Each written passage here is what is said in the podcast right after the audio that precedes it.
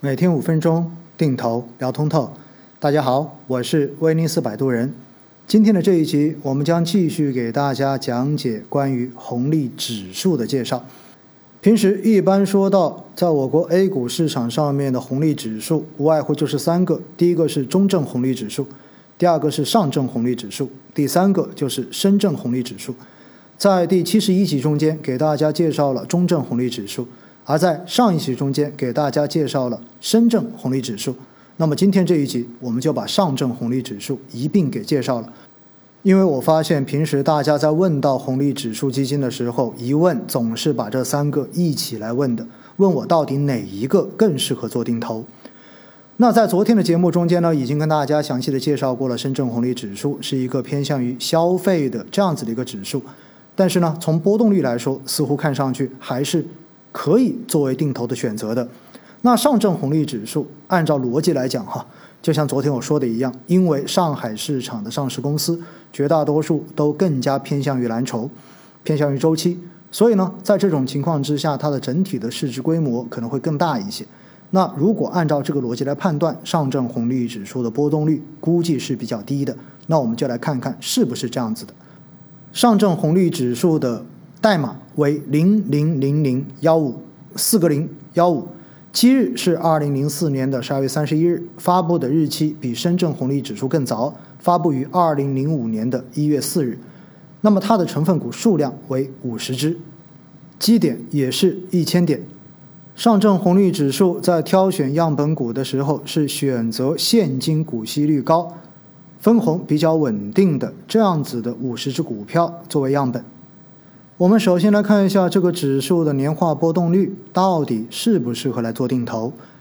不出所料哈，我们发现近三年上证红利指数的年化波动率为百分之十八点二三，近五年为百分之十七点六三，近十年为百分之二十二点零九。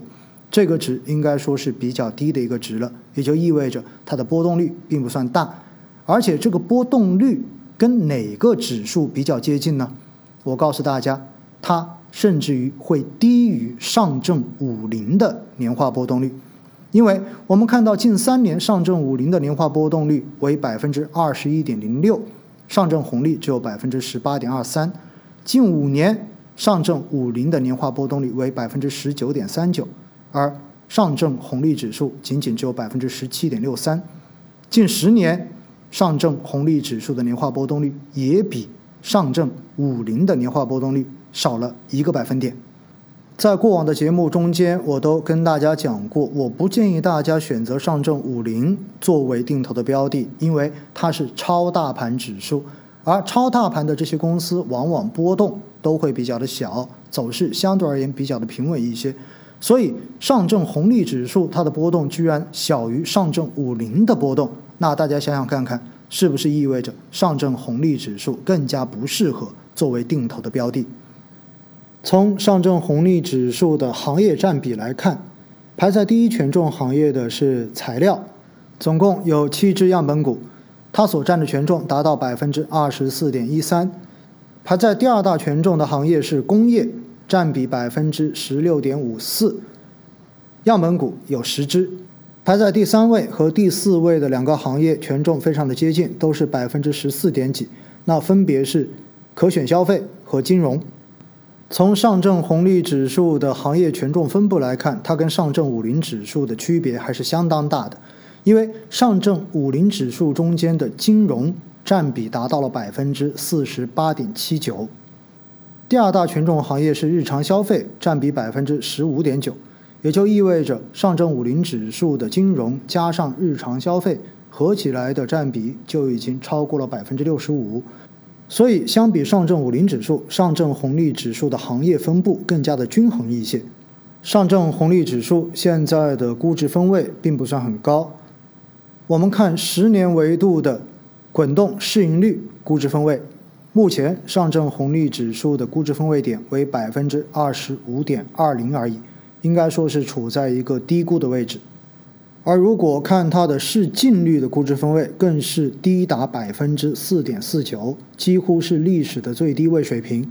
所以呢，现在上证红利指数的估值分位确实很低。从这个角度上面来说，投资的安全性是比较高的。